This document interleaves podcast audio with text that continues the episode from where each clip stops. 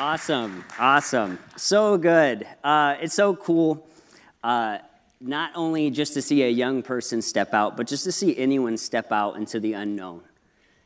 To see anyone step out to a circumstance that seems so much bigger than themselves, but trusting God is going to create a way, create a path. Um, I think uh, Pablo's uh, call and just watching him being able to walk in that is such an encouragement. But I also think that there's people in this room that have a similar call of God on their lives. It might not look like Egypt, but it might look like this great big unknown. And hearing stories like this, hearing testimonies like this, let it stir in our hearts and challenge us and ask, have us ask ourselves this question God, what is the unknown that you're calling me to walk into? Now, it's easy to celebrate um, like things that like Pablo does, and it, they should be celebrated. But I also want to highlight um, who, like people like Dusty. In the past year, Dusty's actually just been the main point person for Pablo, the, same, the person that has been relaying the prayer requests to the youth ministry, that has been relaying the needs, as he even shared being an encouragement. Now, not every single one of us have the opportunity to step into the mission field for a year. But every single one of us has the opportunity to encourage, support, and pray for the people that are being stretched. There's not one person that we know that doesn't need your prayer. So let's keep praying. Let's keep believing. Let's keep encouraging. And I know God's good and his faithfulness. He's going to open some amazing doors for this church. Amen?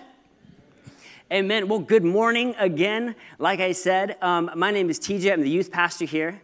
I've been the youth pastor here for the past three years. And I want to say it is an honor and a privilege to be able to share God's word with you this morning. There's a weight of sharing God's word, there's a burden of sharing God's word because you realize the power, the truth, the heaviness, the capabilities, the tools of how God is trying to use his word to change, shape, encourage this world, this generation, regardless of what generation we're in. God's word is alive and powerful. And um, I would just want to say I'm honored to be able to share it. I'm honored for these past three years um, that I've been serving on this team, been part of this body. Me and my wife, Jesse, and our two boys, Maddox and Hendrix.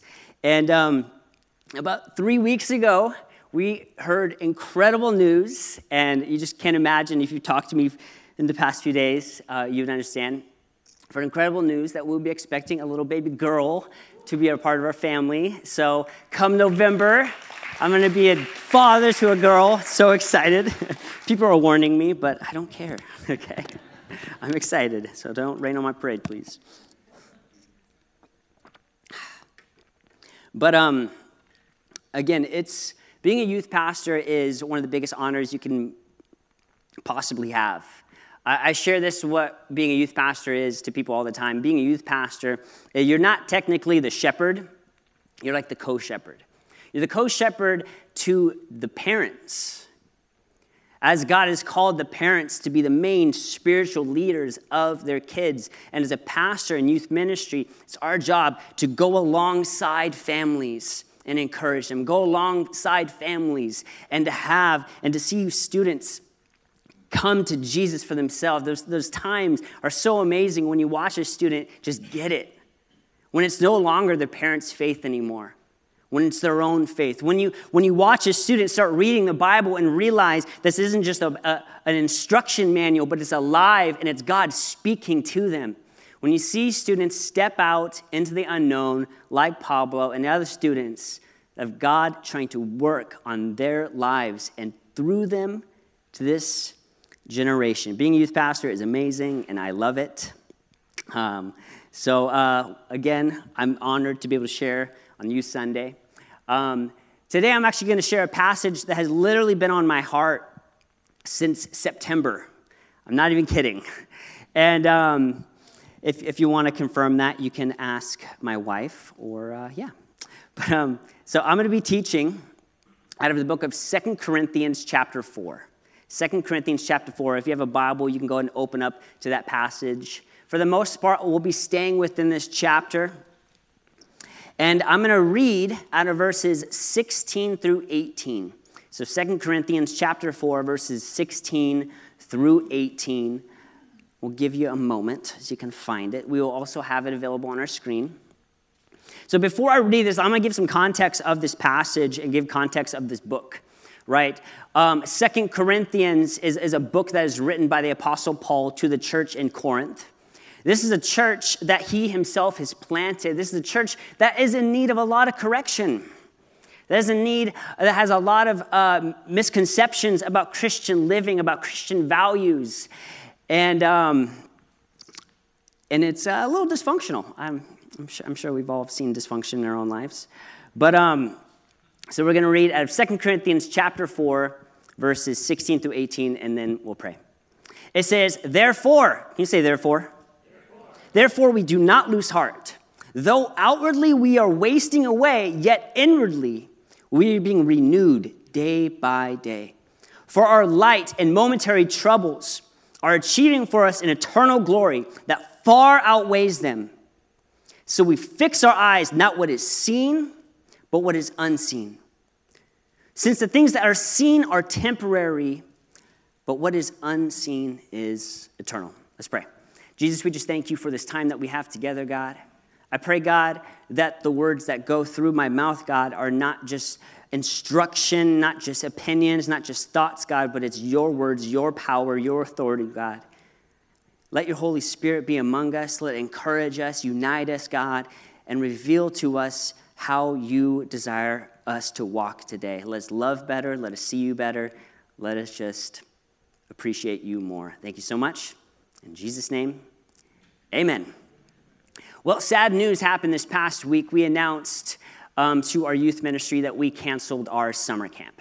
Uh, very depressing. It wasn't necessarily us, but um, the campsite itself has uh, eliminated uh, summer activities for the rest of the year due to the coronavirus, which is a huge bummer to me. When I was 17 years old, I've shared my testimony from this stand in the past. When I was 17 years old, I came from a broken home with a broken, on a broken path, going to far more broken things. But Jesus Christ grabbed a hold of my life. It was a place where I heard the gospel. It was a place where God transformed me. A year later, it was a place I met my wife.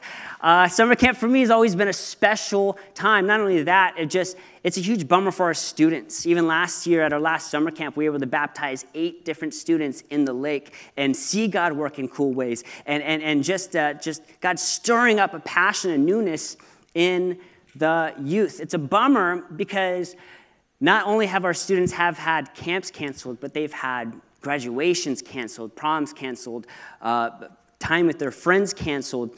And I was just excited to be able to give them something to look forward to.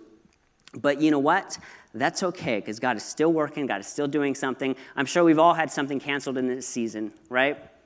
I'm sure we have all had a plan that we expected, expectations that were brewing, a job opportunity that was shining, a dream, and things were put on a halt. Well, the theme for this year's camp was going to be called reality. It was actually going to be through the scripture that we read. That's why I said the scripture has been on my heart since September, because after the last summer camp, this was a scripture I felt God share with me that is going to be our next summer camp. So it'll still be our next summer camp, just next year. But I figured, hey, I've been thinking about this scripture, I've been praying about this scripture, I've been planning about this scripture. It can't be for no reason. So I love the fact that I get to share this scripture with you today. So, our theme of this year's camp is reality. And I love the graphic. The graphic was actually made by one of our, our graduated students who's now a leader in here, um, Shiloh. But I love the aspect where you see somebody with a VR headset on and they're looking through this little lens, but around them there's this vibrance. Around them, this world, the real action's happening. Around them, that they're just stuck seeing in this lens when there's work going on in what they can't see. You see, the, the theme of this year's camp for us was really going to focus along the last scripture of this verse that we read, verse 18. If we can reread it, it says, So we fix our eyes not what is seen, but what is unseen. For the things that are seen are temporary, but the things that are unseen are eternal. This is a really interesting statement made by Paul. You say it out loud and you're like, yeah, that sounds good. But then you actually try to operate it, you actually try to practice it, you're like, oh, This is a little bit more difficult than I expected. What do you mean we don't fix our eyes on what is seen? Because right now I see a lot of problems. Because right now I see a lot of disappointment. Yeah, I can try to not fix my eyes on this, but it's glaring in my face. How do I not fix on my eyes? Am I supposed to not address it? Are we not supposed to talk about it? Are we not supposed to fix it? Are we not supposed to do something? I don't know, as me, that's always a tension that arises when I see a problem, when, when, I, when I feel like something's out of control. I'm like, okay, let's fix it. What are we going to do about it? What do we have to buy? What, who do we have to talk to? How do we get this problem addressed? And what Paul is saying is not to ignore the problems. He's not saying that things that we see don't matter. But what he's saying is that when it's measured, when it's weighed to the things that we can't see, even though I can see the problem, I can measure it by the things that I can't. I think now more than ever, we are asking this question what is real? You ever asked that question in the past few months? I'm sure you've had. what is real? What is the reality? What's really happening? Well, before we ask that question, let's, let's look up the definition of reality. It says this, I have it on the slide. It says, the world or state of things as they exist, opposed to the idealistic notion, idea of them. I think that's a really cool definition. Opposed to the idealistic notion of them. You know, Hollywood has gotten really good at showing us things that are not real, right? We pay, we, we pay money to see that. We pay money to see movies, and we pay money to hear stories that might be based on a true story, but obviously, you know, there's a lot of fabrication to it, too. Um, one of the biggest blockbusters of all times is uh, The Avengers, right? And The Avengers paid $356 million to make sure when you saw this slide, which is not scary or intimidating, it's pretty weird and awkward, become this, which I would cry for many hours if I saw that across the street from me in real life. right? But again, like I said, what is reality? It's a question we're always asking. It's something we're always trying to figure out. If you're a parent, you're always trying to figure this out especially if you have two kids, I have two boys, four and two, they're best friends or their worst enemies, right? So uh, on, the, on the days where I can see God's grace um, shine bright when they're playing quietly with themselves in the room while me and my wife are just panting on the couch because we're so exhausted. Um, and then what happens, we hear two simultaneous cries and screams and yells. And I go in there, and both of them apparently have have stolen each other's toy, hit them, and said a bad word to each other. So I'm trying to figure out who's guilty, who's innocent, so I just punish them both. I'm just kidding. You're like, gosh, it's so rude, right? Um, what is reality? What really happened? My son, uh, a, a, few days ago, was cracking me up. I was sitting in the living room, and me and my wife were, uh, were sitting, and I hear uh, my son, he yells out this question. He goes, Hey, Dad, are dragons real? I go, No. He's like, Yeah, they are. I'm like, Okay, are dragons real? No. He's like, Ugh! I'm like, okay. Are dragons real? Yes, dragons are real. He's like, okay. I'm like, all right, whatever. sure, dragons are real. but we watch the news. We open social media. We see a 10 second clip. We hear a quote. And we have to ask ourselves, well, what is real? Who, who's reporting? Is there an angle? Is there, is there more to the story that I don't see? Is there what's real? It can be so exhausting when there's these such tension and these polarizing issues that we are looking at today. Let's reread the verse, verse 16 that we first read. It says, Therefore, we do not lose heart. Though outwardly we are wasting away, yet inwardly we are being renewed day by day. The scripture starts with the word therefore. Say therefore. Therefore is an adverb, which means it's referring to something that's previously stated. When you lose heart, it says, Therefore, we do not lose heart. When we start losing heart, what is our therefore? When we start wavering, when we start allowing the discouragement, the weight, the tension, the questions, as we're searching for what is really going on, when we start losing heart, what is grounding us? What is allowing us to stand? What is allowing us to walk? What is allowing us to continue and be strong for the things that we are called to be strong for in this life? The answer can be easy if you're, if you're a Christian. You'd be like, uh, Jesus? My son can answer that pretty well. Um, it's really easy to answer sometimes, but it's a lot harder when you start seeing life, when you start seeing culture, when you start seeing time starts pulling away core important things that you value. Like my therefore is Jesus, but in reality, my therefore has been my family it's been my relationships. It's been my bank account. It's been my achievements. It's been my job title. It's been my pride. It's been my wisdom, my planning. And what happens when our therefore starts to lose value? What happens when our therefore is suddenly swept away? What happens when it's just a, a, pile of things that come and hitting us and hitting us? We had all these plans, all these opportunities, all these dreams, and just like that, our therefore is gone. And we find ourselves losing heart, which makes the rest, the next part of that scripture we read, very depressing. He says, Therefore, we do not lose heart, because outwardly we are wasting away. When we lose our therefore, and when we start losing heart, and all we are is stuck seeing the outward waste away. All we are, we're stuck seeing the disappointment come in waves, the pains, the struggles. Now there's tension in the house, therefore is my family. But you know what? Now everything is not working as well at home like it was. It was in the job. Now I, I'm not sure if the next job is going to be available. It's in the blank. When we get stuck seeing the temporary problems, we usually get stuck trying to fix them with temporary solutions. Ecclesiastes, uh, King Solomon recognizes this very well in chapter 1. Chapter 1, verse 2, he says, Vanity of vanities, the preacher said, vanity of vanities, all is vanity. That word vanity, if you uh, translates it to the word hevel. Now, that word can kind of come out a few ways. It can come as vanities, but other translations can actually say it's uh, vapor or smoke that all is smoke, that all is vapor. And you can see the form of it.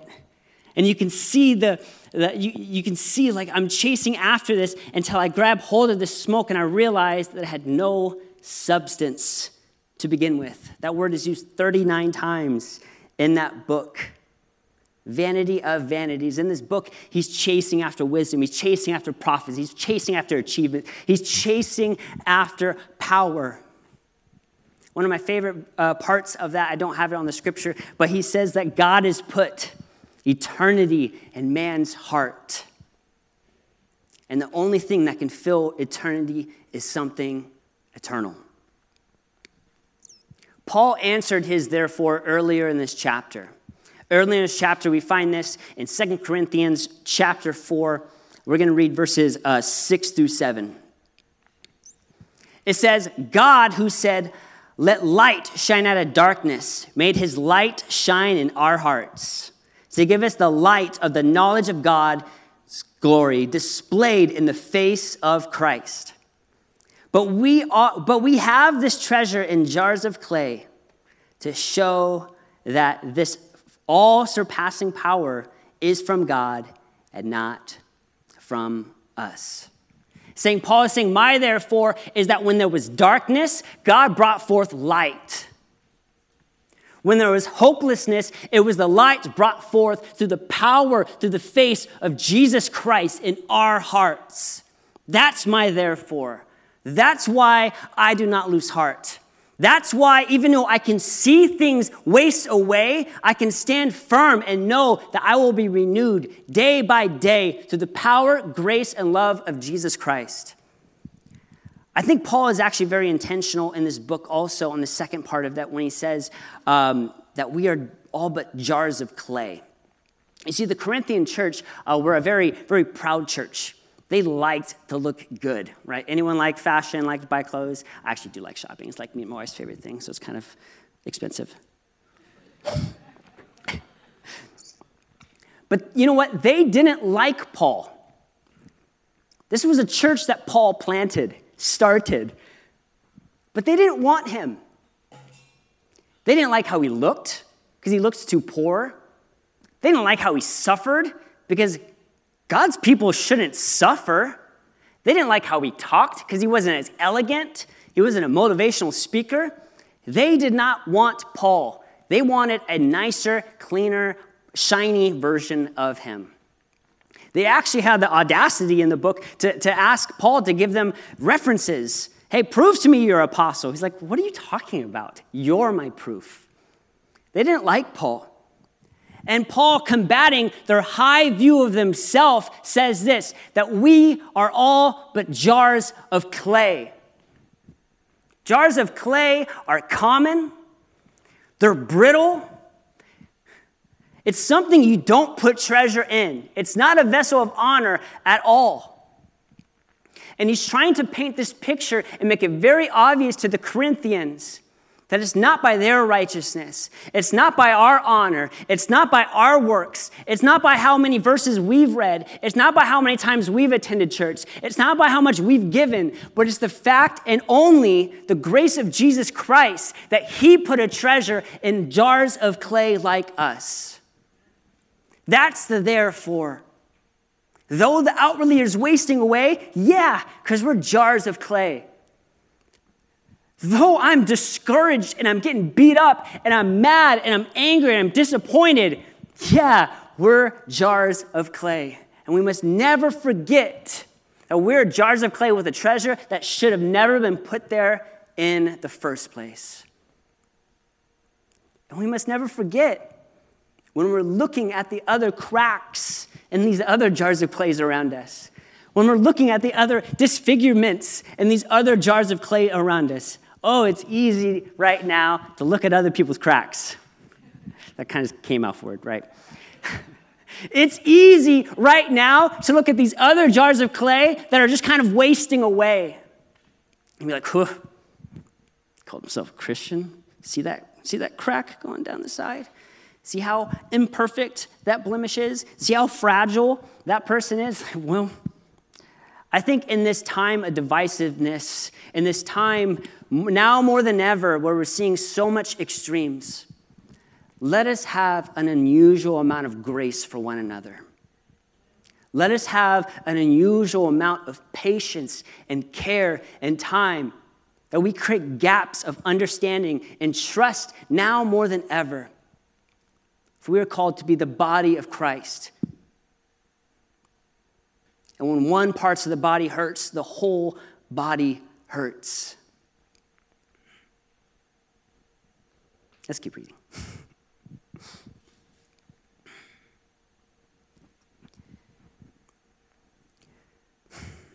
You say it's not it's not easy sometimes. When the days get disappointing when our plans look like they're in ruins, when things become dark. Just like this passage says, in the darkness, God brought forth light into our hearts the face of Jesus Christ. I heard this story um, a while ago. It's a story of these two lumberjacks. One was an old lumberjack. He's been a vet. He's been on the job for a while. And one was a young one. He was, he was big and strong, and he was eager and full of energy. Kind of like myself. no, I'm just kidding. Um, and the younger lumberjack went to the older one and said, Hey, you know what? We got to cut down these trees. Why don't we have a competition? I challenge you. Let's see at the end of the day who can cut down the most trees. So the older one kind of just like, yeah, whatever. I just ignored him. Let the you know young guy do his thing. And the young guy goes and he's cutting down trees. He's cutting and he's, and he's hacking away. He's hacking away. And the old guy's cutting too. He's cutting too. And then the younger guy notices the old guy start, sits down.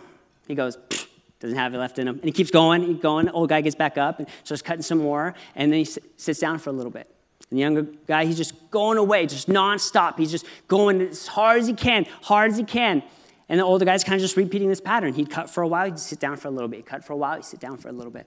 End of the day, the young man looks at the trees and he's so surprised. And he's, how, he goes up to the old lumberjack says, How'd you beat me? I saw you sitting down. I saw you taking breaks.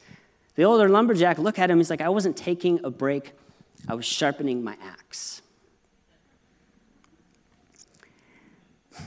Hebrews chapter 4, verse 12. It says, For the word of God is living and powerful and is sharper than any two edged sword, piercing the divisions of the soul and the spirit, the joints and the marrow, is the discerner of the hearts and intents of, uh, is discerner of the mind and intents, or of the thoughts and intents of the heart. I think so often do we approach things just like this young lumberjack. That we see what's in front of us, we see the obstacles, and we just will it. And we just hit and we hit and we hit and we hit. And we see more trees and we see the problem and we just try to cut and just try to go and more and more and more. And after a few trees, our axe is dull. And we're relying so much on ourselves and we're forgetting that we are just a fragile pot of clay. But when we take time and strengthen ourselves in the unseen, when we take time and we allow God's word to sharpen us, to strengthen us, to equip us for every good work that God has called us to, to make sure that our mind is right, to make sure that our heart is right. Hebrews chapter 4, verse 16, just four more verses later. The author writes, Let us therefore come boldly to the throne of grace, that we may obtain mercy, finding grace to help in the time of need. That we're boldly, we're so intentional to come to God's presence. Though outwardly I'm wasting away, inwardly I'm being renewed, what the scriptures say, day by day. Inwardly, I'm allowing God to work on my heart. I'm intentional, saying, you know what? I see these problems. I'm not going to focus on these problems. I'm going to run to what God has for me. I'm going to allow Him to strengthen me. I'm going to allow Him to equip me. I'm going to allow Him to show me my call, even when I can't see it. The real work is in the prayer. The real work is when we allow God's work to God's word to work. It's the unseen that truly prepares us to walk worthy of our calling. Let's read the last part of that same scripture. Verse 17 For our light and momentary troubles are achieving for us an eternal glory that far outweighs them. And we fix our eyes on not what is seen, but what is unseen. For the things that are seen are temporary, and the things that are unseen are eternal. Paul says, our light trouble. Do you know what Paul has been through? I mean, I would give you money if you found somebody who's been through more things that Paul has been through. I'm, that's not a joke. If you find somebody, I don't owe you money. But regardless, this statement is being made by Paul in this way it's a measurement. Somebody who's been I can't even, I mean, if, if you continue reading Corinthians, he actually has a list of all the things. And I think that is actually leaving out a bunch. This is a guy who were, was intent of not allowing his sufferings, not allowing his afflictions, not allowing what he could see prevent him from what he couldn't see. And we fix our eyes on not what is seen, but what is unseen. Because we can see death. We don't know when we can, but we can see death. But we look forward to eternity.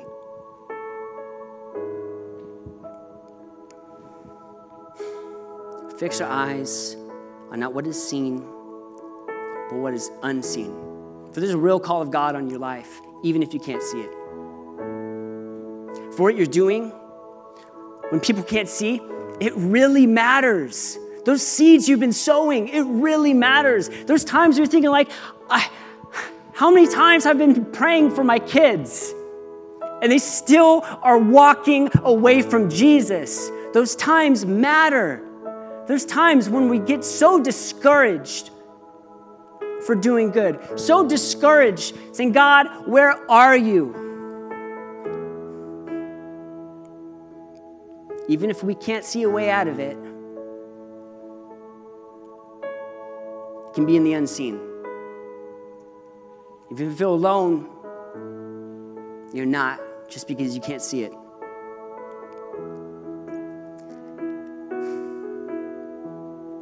Revelations chapter 22, verse 13. I am Alpha and Omega, the first and the last, the beginning and the end. God is not surprised by the problem that your family is facing. God is not surprised by the problems that this country is facing. That before these problems, He was still God. That after these problems, He was still God.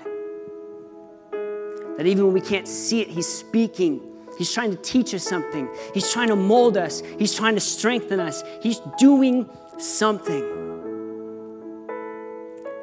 Let's not be ignorant to what we see, but let's focus on God, knowing that, you know, what we see looks pretty messy, but God is in control. There's two type of people I want to I want to offer prayer for this morning. Some of us are therefore has been misplaced, it's been put in wrong things. And maybe we didn't know it until we started losing those things. Until those things started being inconsistent in our lives, until those things started wavering, until those things left us, until those things abandoned us. Can I have everyone just close your eyes and bow your heads this morning? This morning you're saying, you know what, I, my therefore has been misplaced, and I have just been losing heart.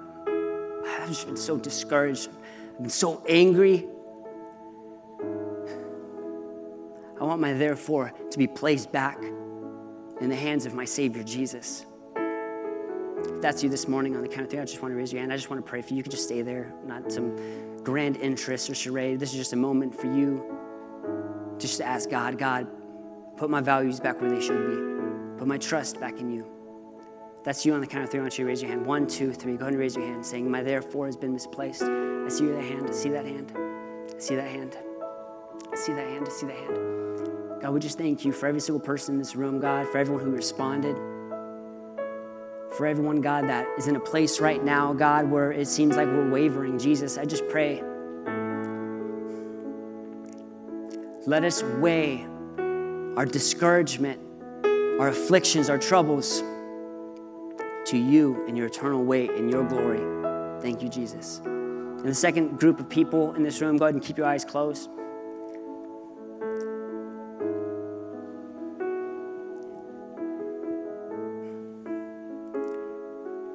you don't have a relationship with Jesus. He's never been a therefore. Your therefore has always been on all these different things. I want to let you know this morning that God loves you in such an immeasurable way. That when you were lost, when you were lonely, He was there a God that formed you and knew you and knows everything that you've ever been up against and everything you will be up against. Who loved you so much and died for you on a cross. Not just died, suffered in a horrible way so that you could know him, so that you, in us being jars of clay, could have an immeasurable treasure put inside of us. And that's to know God, to hear his voice to feel His presence. If that's you this morning, you're saying, you know what, I want to accept Jesus Christ as my Lord and Savior. Or at one point, I have accepted Him, but you know what, I've very much walked away and I need to put Him back. If that is you this morning, we'd love to pray for you, we'd love to help you. We're not meant to go through this alone. The Bible tells us to not forsake the gathering of the saints, to stir up love and good works. We need each other in this walk. If that's you this morning on the count of three, I want you to raise your hand. One, two, three. Go ahead and raise your hand and say, you know what? I need to accept Jesus Christ. I see that hand in the back. I need to come back to my Savior, come back to my Father. Fantastic. Jesus, we just thank you for your work. We thank you, God, for the work on the cross. It was not temporary, but that was eternal. God, I thank you that our problems are temporary. And I pray, God, when we start to lose heart, I pray, God, when we start to waver, God, I pray, God, that we'd be renewed inwardly day by day and we continue to see you as King of our life, that you're Alpha and Omega. You are the beginning and the end. And I know one day the problems will end and you will still be on the throne. We thank you so much in Jesus' mighty name. Amen. Well, thank you guys so much for joining us on Youth Sunday. And why don't we celebrate the rest of this service by worshiping and acknowledging God as the King of our lives? Amen.